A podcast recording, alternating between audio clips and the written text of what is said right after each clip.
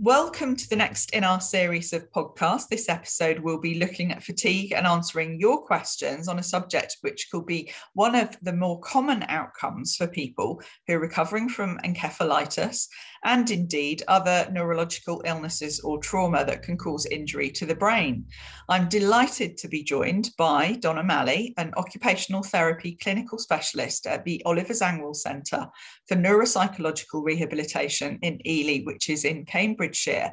I've known Donna for many, many years. She is, in my opinion, the foremost expert on the subject of fatigue post acquired brain injury and has helped countless people during their recoveries from encephalitis and, of course, other neurological conditions.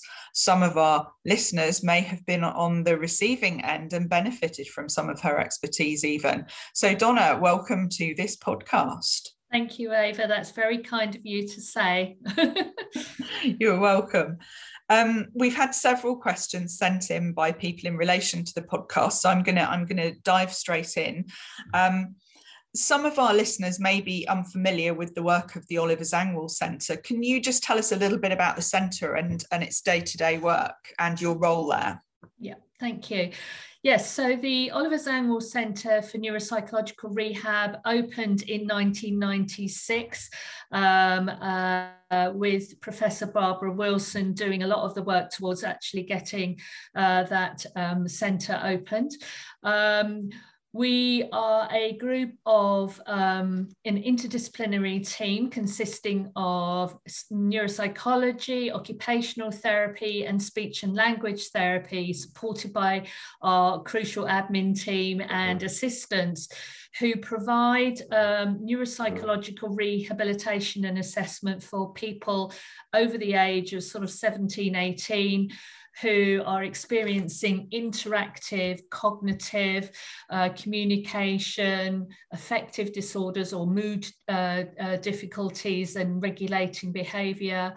Um, uh, and who also experiencing some sort of sensory changes or fatigue issues. So, sort of not so much the uh, physical challenges that can result from an acquired brain injury, but more of the kind of hidden challenges, which mean that um, it makes it hard for them to participate in the things that they want to do in their everyday lives.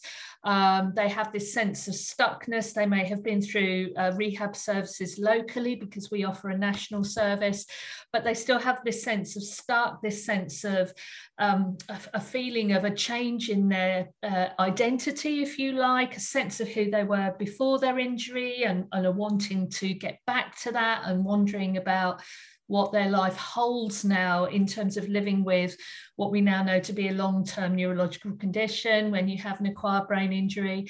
Um, and we support them and their families to try to make sense of this, um, develop a personalized toolkit of coping strategies um, so that they can kind of try to live the lives that they want to lead and, and kind of whatever their if you like, new normal is, as some people refer to it. So we do that as an in an outpatient um, service.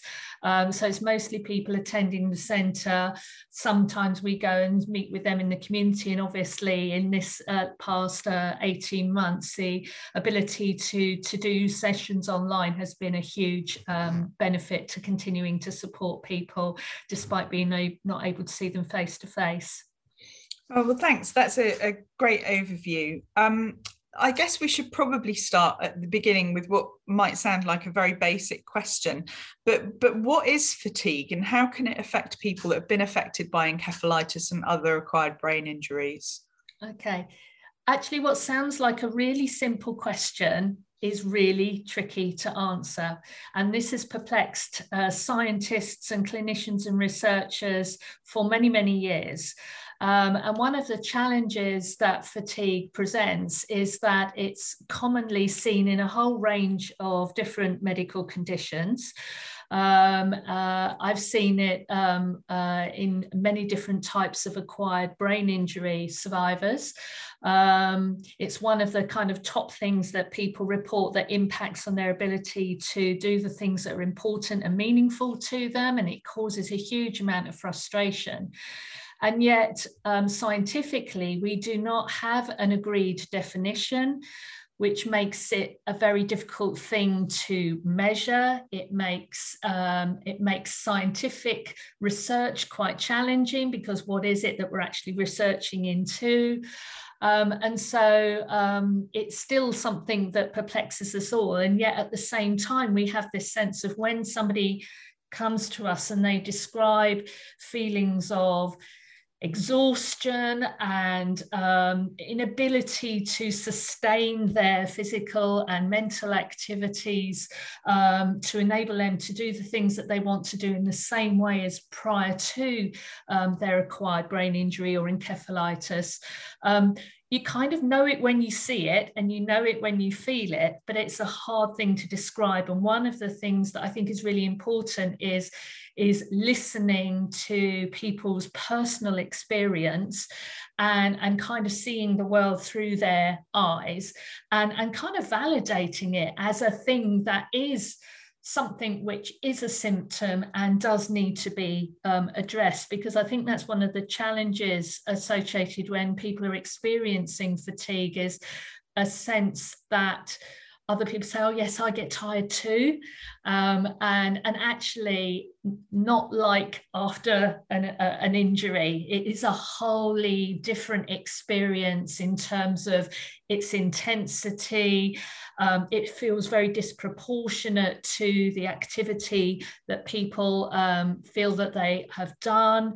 They never know when they're going to have enough energy to do the things they want to do. So when they have a little bit, they often sort of try and crack on and do the things they want to do, but then find that they kind of hit a wall and then can't do something for several days afterwards. So you get this kind of boom and bust kind of um, approach, or a sense of feeling so concerned that they may end up feeling so fatigued and that being detrimental to their health that they may feel that they shouldn't maybe do anything at all. So they're kind of stuck between a bit of a rock and a hard place.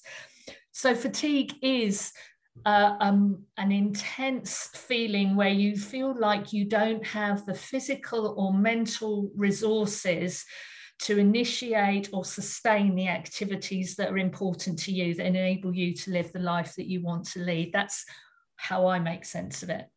Yeah, well, you touched upon um, an important point in there as well. I know Wumi, who's one of our members, has, um, you know, when we were putting this podcast together, she mentioned how people who haven't had encephalitis compare their fatigue to hers. And you touched upon that.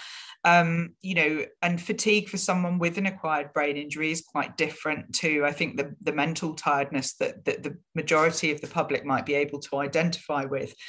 Is, is there a clear divide between physical fatigue and neurological fatigue? Oh, well, I kind of wonder whether, and this is a personal view, whether actually there's lots of continuums kind of going on. Um, I think it's very difficult to differentiate um, a kind of normal physical fatigue, which or tiredness, which you would uh, kind of accept after a period of intense physical activity, um, uh, from the kind of um, sense of heaviness in the limbs um, just even lifting your head off the pillow might be really challenging.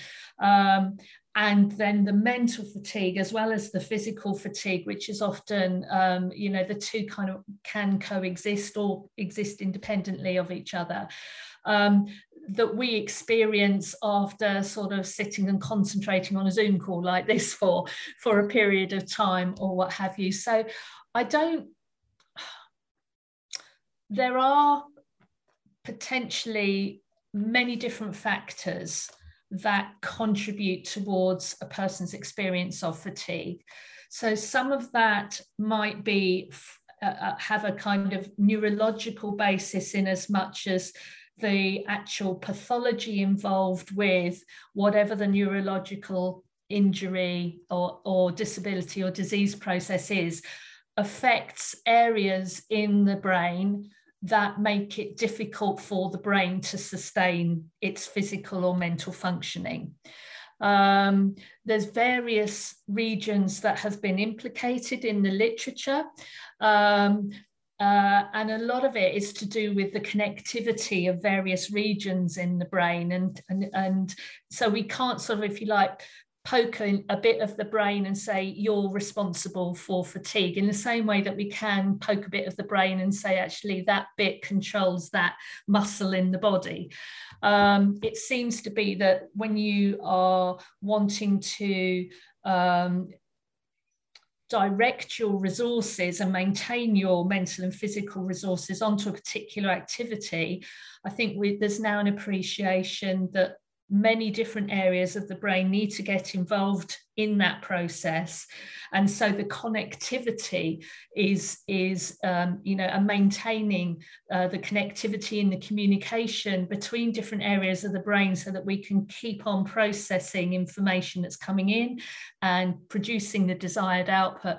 There's something that disrupts that that process at a kind of physiological level.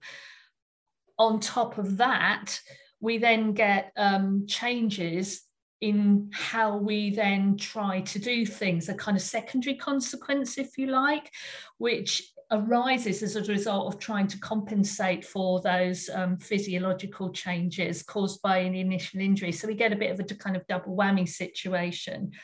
Um, so um, there are many different factors involved that actually might um, initiate and then maintain a kind of sense of, of more chronic, lasting, persistent fatigue over time. Um, and you know that's still an area of science that that that we're we're trying to unpick and discover.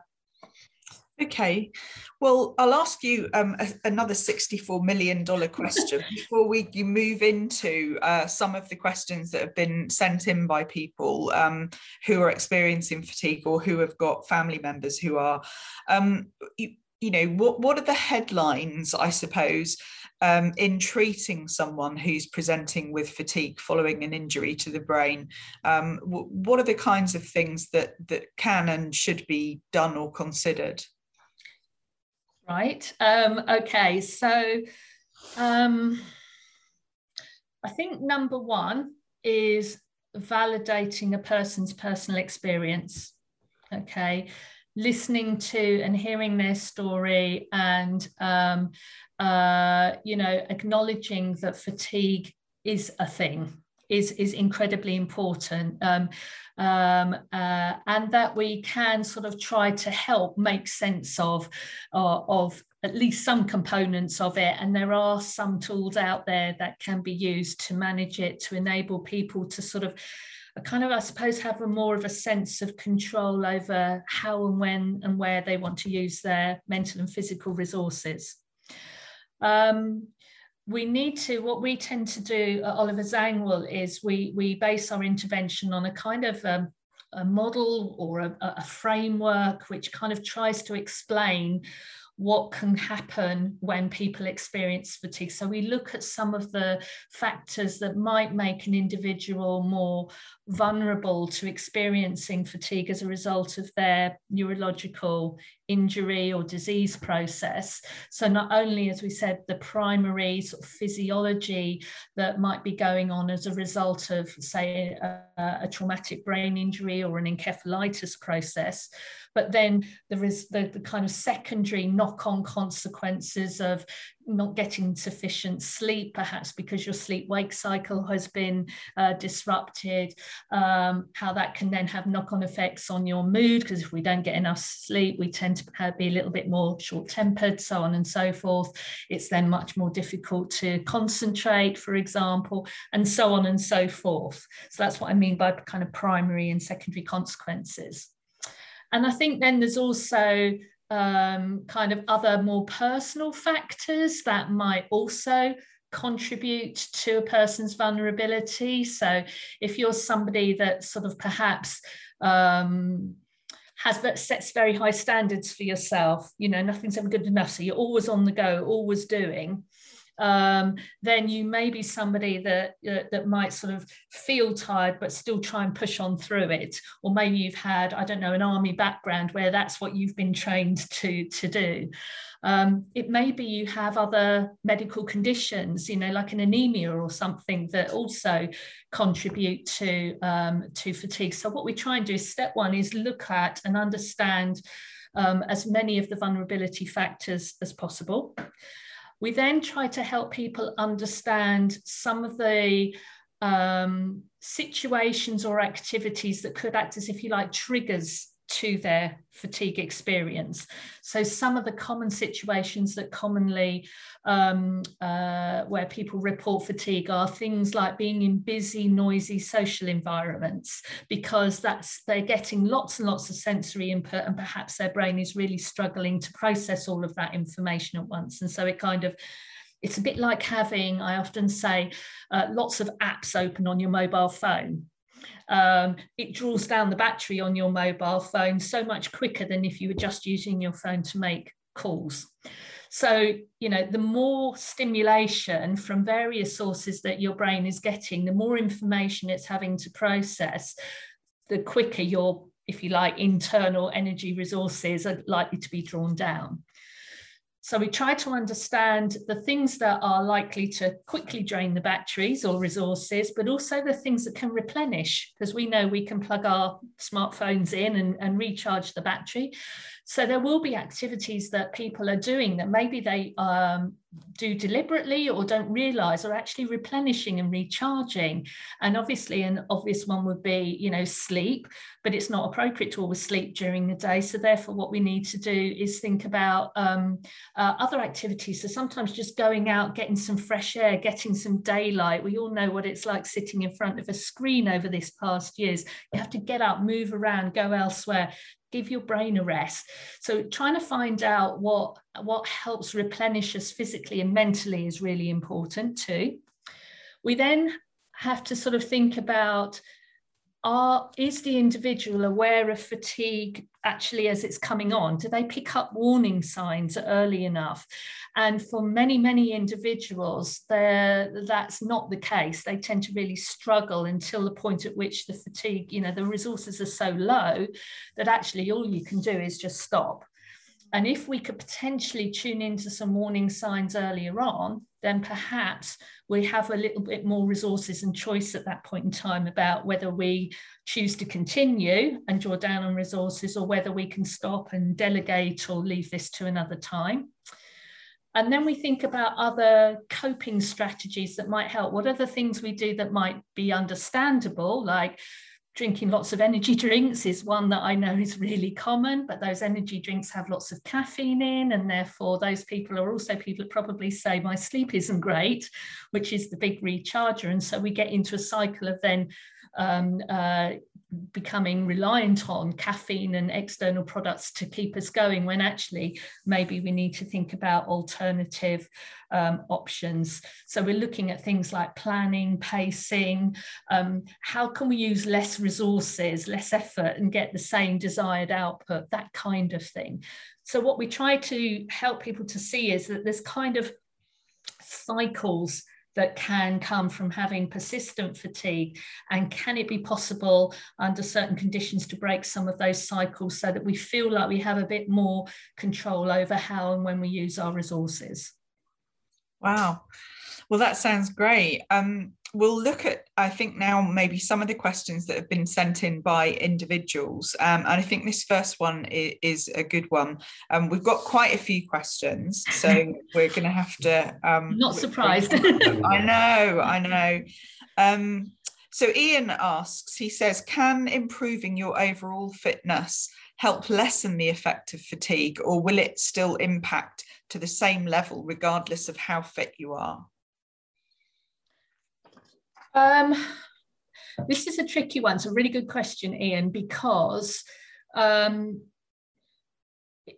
in general, if you, you know, physical uh, fitness and maintaining a good diet uh, and, and being healthy in that kind of a way can be um, really helpful for some individuals.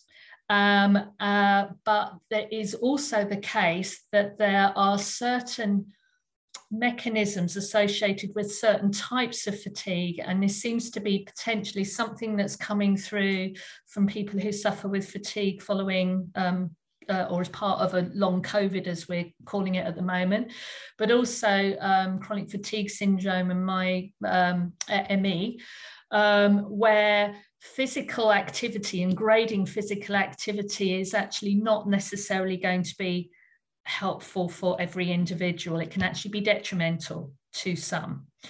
Um, and so um, there's some uh, new guidance that's starting to emerge around that. So it's not the case that everybody who is experiencing fatigue should necessarily um, uh, be increasing their activity levels regardless of how they feel. It's very much, I think, the approach is about trying to work within and learn what your resources are get to a baseline and then see if you can gradually improve over time and take um, advice from um, uh, uh, physiotherapists to help grade the level of exercise um, that, that you might participate in.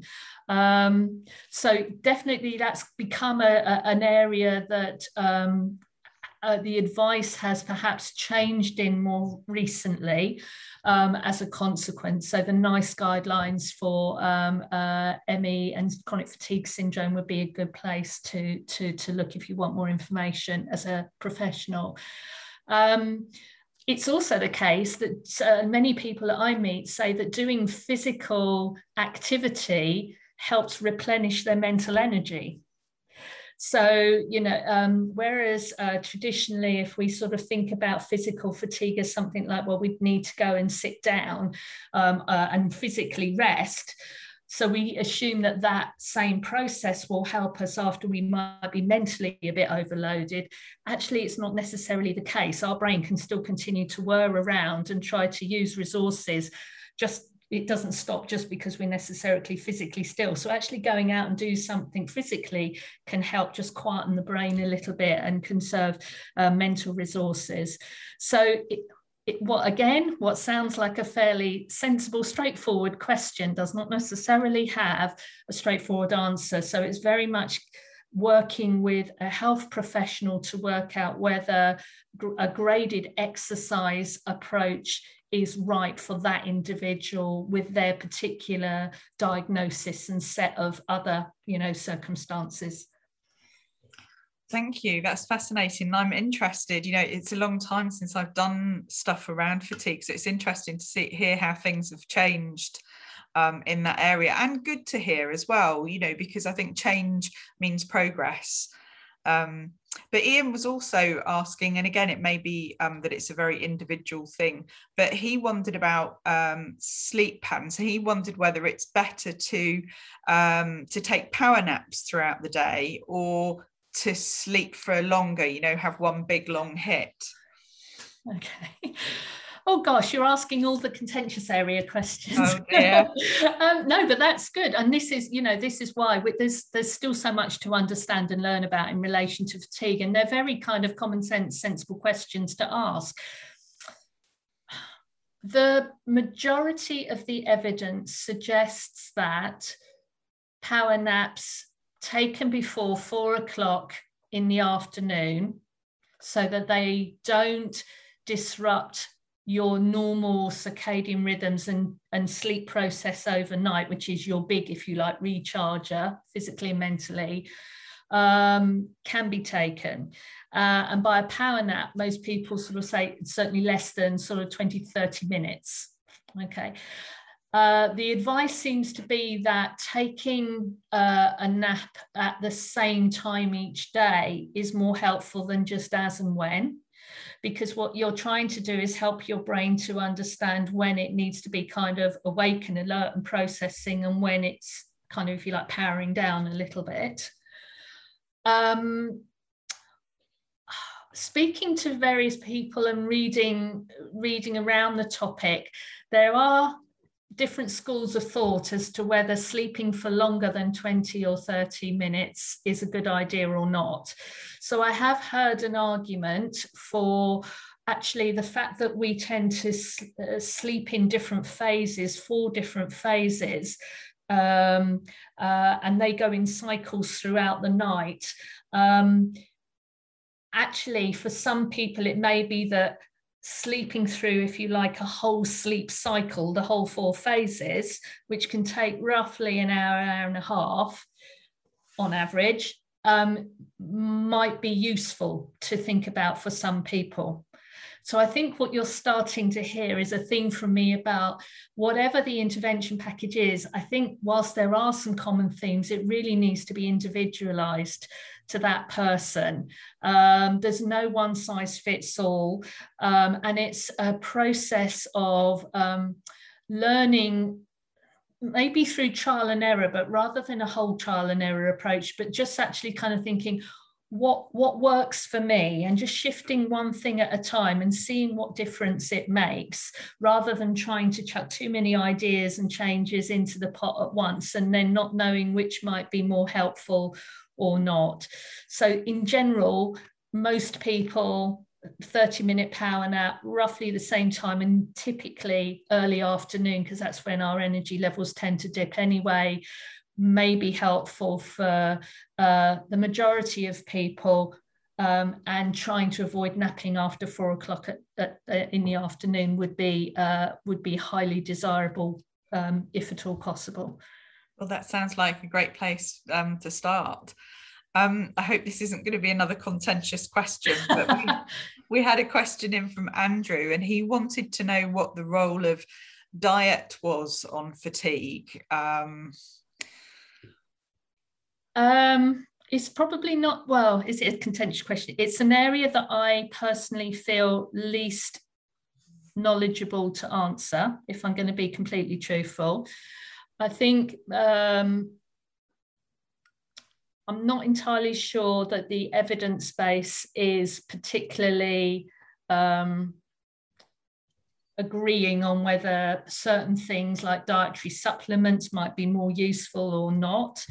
I'm sure there's lots of anecdotal evidence and evidence on social media, and I think people always need to um, be very mindful about that and um, perhaps ask a health professional um, like their GP um, about um, uh, if, if taking supplements and things like that would be helpful.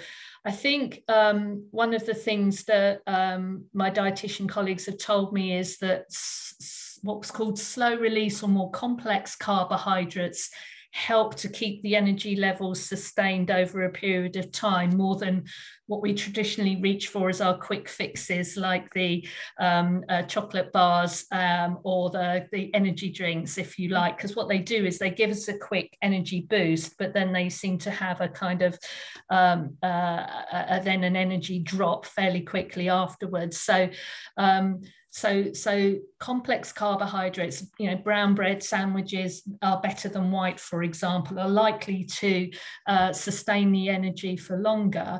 But again, no one size size fits all. Um, uh, so yes, looking at diet can be helpful. And again, it's sort of thinking about for that individual, what amount of energy do I need for the kind of activity I'm trying to to do?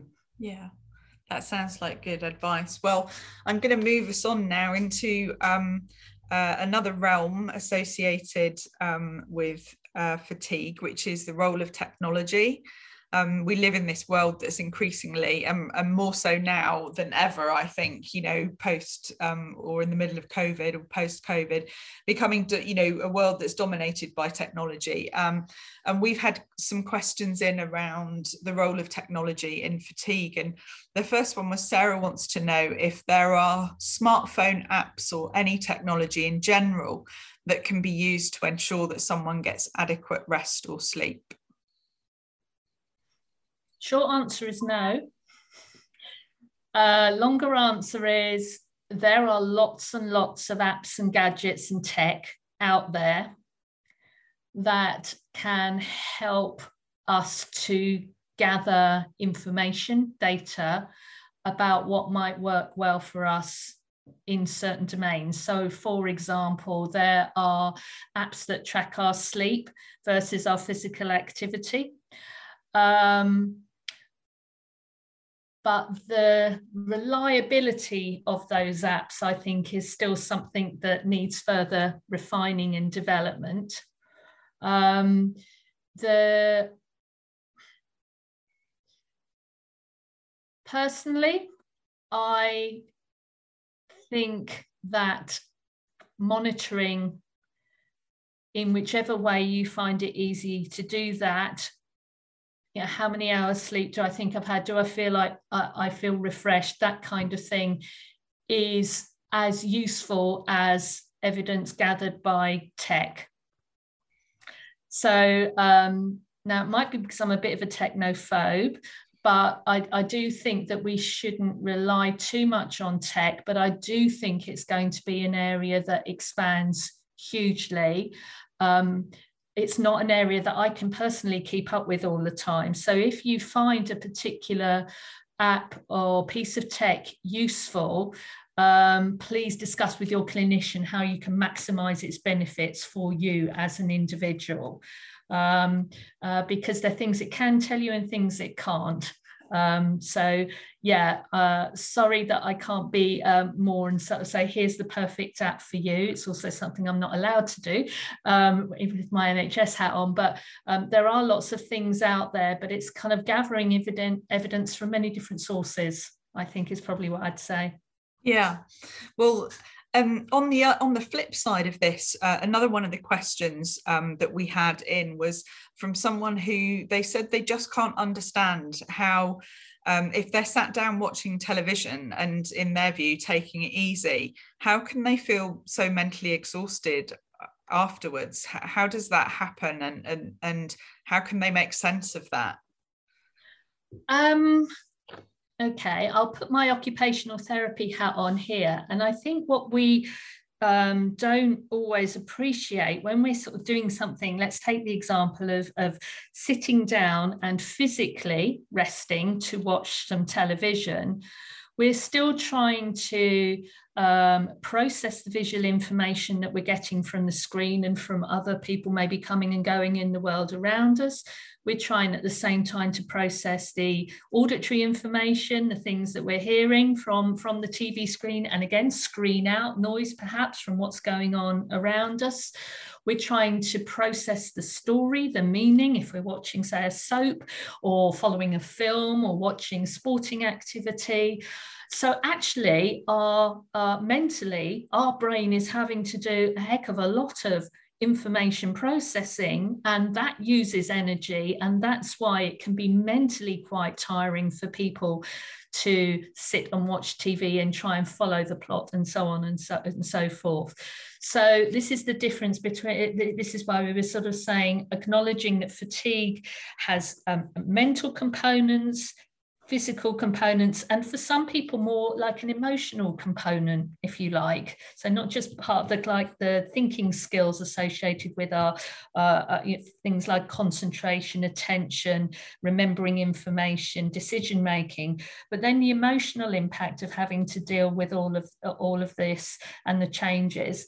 Um, and some activities load certain types of energy or resources more than others. And that's why finding which are the drainers for us and which are the things that replenish us isn't always straightforward. We need to kind of acknowledge that kind of balance. And that's why often combinations of different types of activities that are drawing down on different resources can be as useful as just doing one thing and then resting by sitting or then another thing that that actually might not always be so useful.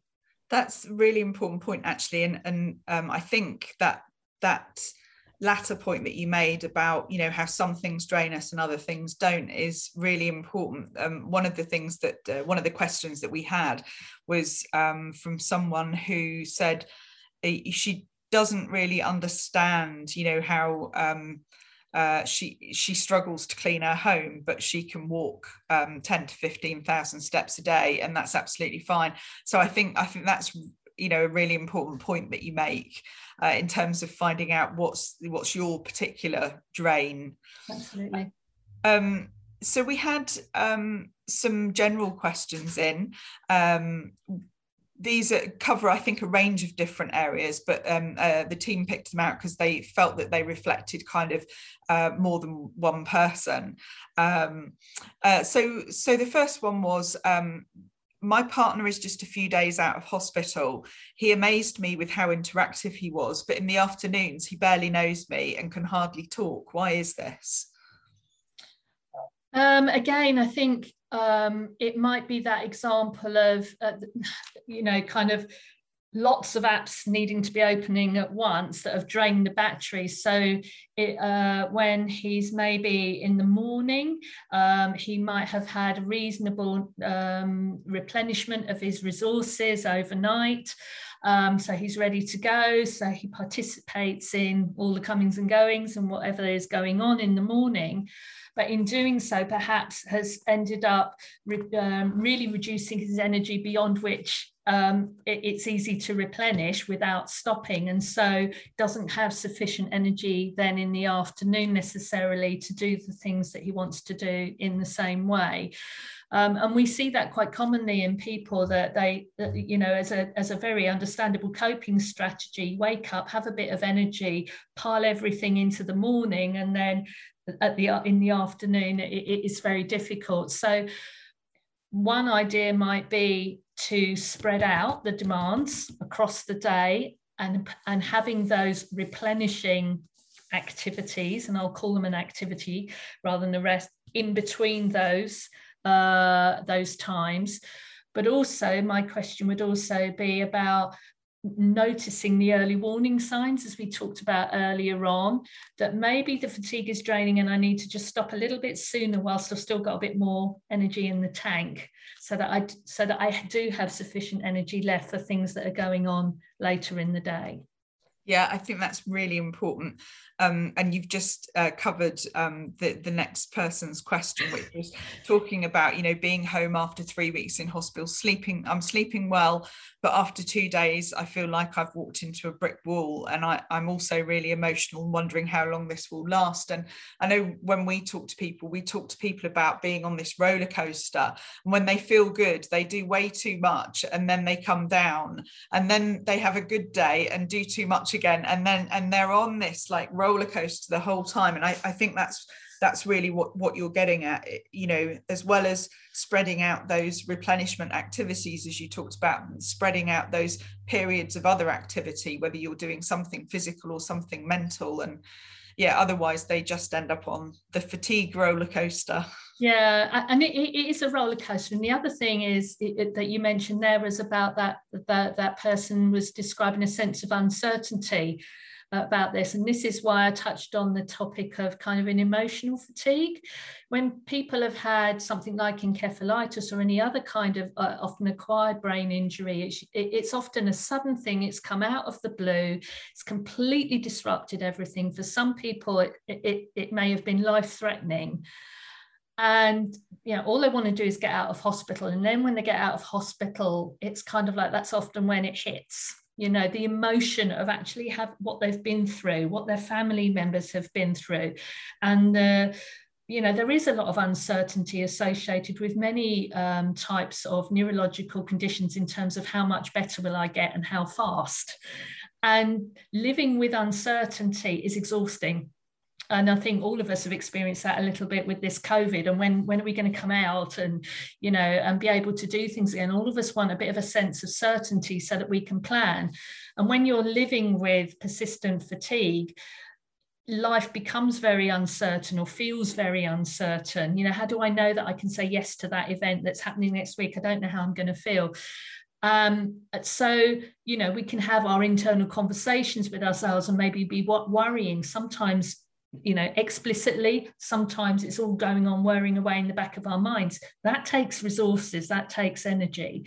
So i think we also need to be kind to ourselves and accept that you know um, you know when you're living with with long-term conditions uh, uh feeling learning to feel comfortable with a level of of kind of the unknown and having to therefore sort of say what what where are my resources today and what was i intending to do and do i think i've still got the resources to handle that and is there a better way of combining my activities so maybe i can or maybe moving something I thought I could do today, but actually I don't know that I've got the resources to do that to somewhere else.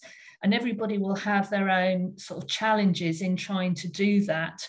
Um, and this is why pacing, which is often a word that's used in relation to fatigue management, you know, you just need to learn to pace. It's an incredibly difficult, time consuming thing to learn how to do. It's not something where something say, aha, here's the timetable for you. This is what's going to make all the difference. It's learning what your body can do on a day to day basis and how your resources fluctuate and the impact of your lifestyle and your resources on how you then are able to pace your activities. Yeah, no, that's an important point. Uh, I was talking a slightly different topic, but I was talking to um, doing a podcast with Rebecca Adlington yesterday. We were recording it, and she was talking about um, embracing different feelings, like how there's some feelings. If we're feeling good, um, or or even if we we and I'm talking normal, but not the fatigue necessarily associated with neurological conditions. But if we're feeling tired, we embrace those things and we just accept them. But if we get a feeling that we're uncomfortable with, such as feeling a bit panicky, feeling a bit anxious, instead of acknowledging it and embracing it, she was saying, we try and suppress it, we try and push it away. And actually, you end up then, or, or in the circumstances she was talking about, and ending up then having bigger problems because you weren't embracing it you weren't acknowledging it. And and so i think yeah i think that's that is important. And also we mustn't forget as you also mentioned some people have been very very poorly and they've been in intensive care units which have their own entire literature in terms of the drain that they take and the trauma that they can cause to people mm-hmm. um, as a result of being in in ICU and, and again we've seen that more than ever during COVID um, so yeah I, I, can't remember. I was listening to um, i think it was a royal society of medicine podcast and they were talking about there's there's a criteria for torture and we do nearly all of them in an intensive care unit actually not not intentionally not to traumatize people but you know having lights on all the time there being noise you know um, uh, those kind of things. So uh, these are different environments that people have have uh, come out of. And i guess early on it is to be expected that people need to rest for you know significant periods of time that might feel unusual. I know we certainly get calls we think well they're sleeping 19 hours a day? What do i do? And it's like let them sleep. Yeah yeah abs- absolutely. And uh, you know it's it's an exhausting time. And i think the other thing I'd just sort of say add on to there is it's also an exhausting time for um, family members who, who are going through that that process as well. Both people need to be kind to each other, and so it's about managing expectations. I guess you know you've been through um, like I said, a roller coaster, um, whether it's a fatigue, but you've certainly been on a roller coaster and it's not necessarily a ride you chose to get on, and you're not entirely quite sure where the end of it is. And I'm not somebody that likes roller coasters. So, you know, it, it, it, we just have to sort of, I suppose, be kind to ourselves and acknowledge that and, and allow ourselves time to recover. And that's hard when you can't, if you like, see the injury, as I was saying about um, the client group that I work with. You know, when you've got somebody, you know, if you've got broken arm and you've got a plaster on it, it's kind of a reminder that you, you know that arm takes time to heal, and then you might need to do some rehab afterwards to continue to recover to get it uh, better or back to where it was before.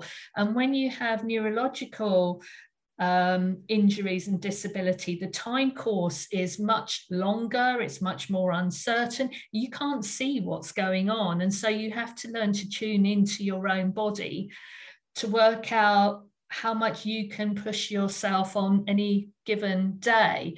Um, and that is then hard for somebody on the outside to understand, particularly if you can do like one, you can do it one day and why not the other, like we had as an example earlier on, you know, um, can I just say fatigue is not laziness? That's that's one of the, the, the, the, kind of narratives that keeps coming up. It's not a lack of motivation. You just don't have the resources to do the things you want to do and sustain that over time. Um, and that must be a really horrible feeling. Yeah, really important things in there. You are not malingerers, people, if you're listening to this. You absolutely are not. And uh, carers, you know, that was another point you made. Carers, you must look after yourselves. Um, so yeah, some really important things there. Well, your um, we don't want to make things easy for you. So your final question is a double, uh, a double whammy. Um, so you might have to think hard about this because it might be complicated. Um, but the final question was what three pieces of advice would you give to someone with fatigue? And the second part of the question is where else can people go who need help on this issue?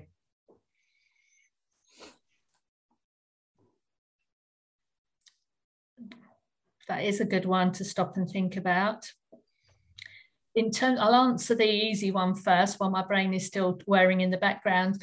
Um, in terms of other sources of information, um, the, a number of organisations have um, information resources, some of which I've written, um, to actually help uh, people sort of understand and manage fatigue.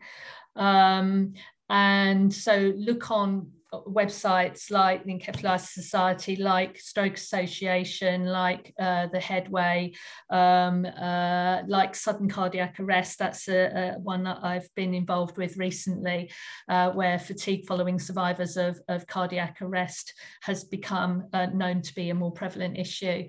Um, I think you know fatigue is fatigue is real following an illness. It needs to be addressed and taken seriously by clinicians. Um, keep going back to your GP, your doctor, and ask to see a therapist that can help you understand and manage your fatigue because it's not a one size fits all. There are people out there. Um, and learn to be kind to yourself. Uh, I know none of those are kind of treatment options or management options, but I, I do think people, um, you know, just think if I just try a bit harder, if I just do a bit more, maybe. And I think, you know, it's kind of listen to your body, listen to what your body needs, and work with somebody to help learn what works best for you, to maximize your resources and enable you to, to, to do the things that are important to you. Um, uh, as I said, there is no one size fits all approach. And we're starting, and I think COVID in particular, because fatigue has been such a prevalent symptom, has kind of regenerated interest in people who have persistent fatigue um, to be honest, it's it's things that the, the, the the chronic fatigue syndrome community have been sort of shouting about for years. You know, we need to look at people who are experiencing long-term fatigue and not just consider it as something where you've just got to you know uh, you know just get on with it or whatever there are things that we can do to help and understanding what what your personal um, vulnerability factors might be and what your personal trigger situations might be can help you to put yourself back in charge of your own resources again. Um, so I think that's more than three. So I probably yeah. have to start now. well, I think this three, this I heard three things in in amongst many other things there. But one, there are experts that can help. Two, ask for that help and keep asking if you don't get it first time and three as you said be kind to yourselves. We can all be just too hard on ourselves can't we? Mm. uh, yeah. Um, well look just before we bring the podcast to a close is there anything else that you'd like to say donna or anything that you feel i've forgotten to cover that's important? Uh, no, it's a really complex area, but watch this space because the research into this is is expanding, and I think we are going to be uh, over the next few years learning more and more about what's going to be helpful for people to manage uh, their their fatigue following different kinds of um, uh, medical events. Um, and also from the technology side, as I said, you know, it, there probably will be um, gadgets, devices, apps uh, that are going to be helpful and take the load off kind of monitoring um, uh, and understanding and gathering the information that we need to help us make make um, uh, choices about how we want to use our energy. And I suspect that's going to take off um, very quickly in in uh, in the next few years too. So there's lots of hope for the future. I think I'll end on that note. I think that's an important note to end on. I'm just gonna I'm gonna take you this way. The entire podcast, I've been hearing snoring from the other room. Uh, so I just thought, show some people don't have any problems with their with their sleep. You see, Ava, I have a. I I am also going to get up and we like to mix things up on these podcasts. We do like to be informal. Oh, you've woken up now, have you? there we go. Yeah. Yes, I often my office mate for the during the pandemic has has snored away through many a meeting and a uh, and an appointment with a client. It's very distressing. what's what's their name? He's called Sunny, Mr. Sunshine, when he's being formal. Sunshine or Sunny. So, people, you've seen Casper the dog and Mr. Sunshine or Sunny the cat today. So just don't get any better. Um, look, we've covered an awful lot. We're really grateful to you for taking the time to chat with us, um, Donna. Pleasure. Um, you know, for people that are listening, the Encephalitis Society services remain unaffected. So if you need any support or information, our teams continue to be at your service go to encephalitis.info for contact details or to chat online. And of course, uh, like many charities, uh, you know, things are very difficult for us with 18 months of not being able to do any fundraising. So if you found the podcast helpful uh, and if you can make a donation, go to encephalitis.info forward slash donate. But most of all, keep washing your hands, um, get vaccinated, and um, get get sleeping.